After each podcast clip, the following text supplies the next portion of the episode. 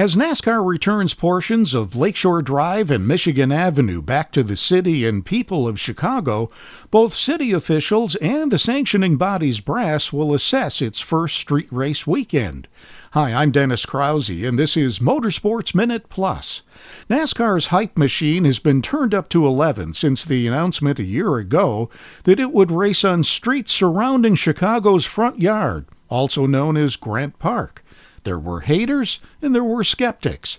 But in the end, even Mother Nature couldn't dampen the enthusiasm of the fans who did brave the heavy rains and flooded roadways to check out NASCAR's first street race in its 75 year history. Shortened because of impending darkness, the Grant Park 220 was won by New Zealand's Shane Van Gisbergen, a three time Australia Supercars champion, driving Trackhouse Racing's Project 91 car, a part time entry for international drivers to sample NASCAR racing. It marked the first time a NASCAR newcomer had won in his first Cup Series start since Johnny Rutherford won a qualifying race at Daytona in 1963. Senior Vice President of Racing Development and Racing Strategy, Ben Kennedy says NASCAR has plenty of takeaways from its first foray into street racing. Certainly, this is brand new to us. This is the first time we've done um, something like this. So, you know, naturally, we'll have a lot of learnings out of this as we think about the future. But um, obviously, we're going to have a, a, very deep dive post mortem after this event. Um, a lot of surveys that will go out, collecting a lot of feedback. Um, you know, of course, there were a lot of things that went according to plan. There were some things that didn't go according to plan, obviously, with the weather.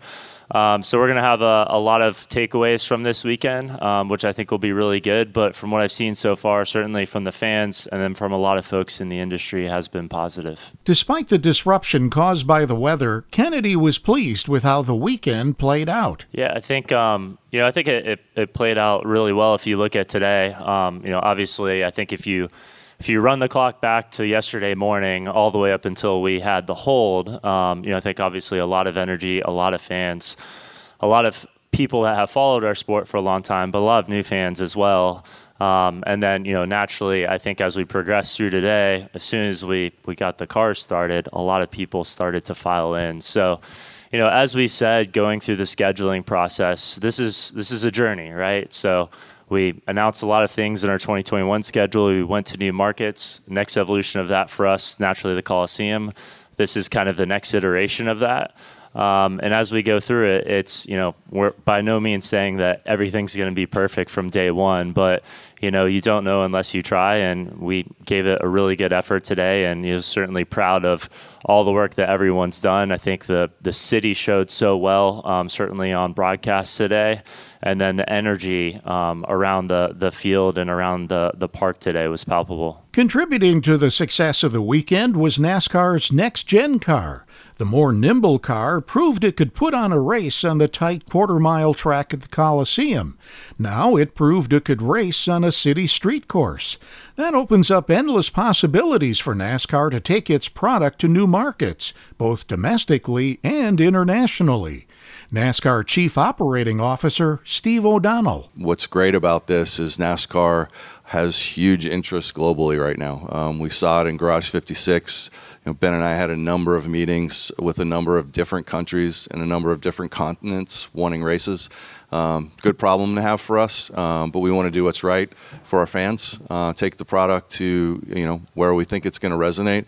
You know, to us, this was perfect. You know, applaud Ben for having the vision on this. You know, we're more of a Chicago Bears type fan base, and I think we delivered that today. And the fans that showed up uh, hopefully felt that with us as well. So we got to balance that as to, to where we take where we go next. And just how soon could NASCAR extend its reach internationally?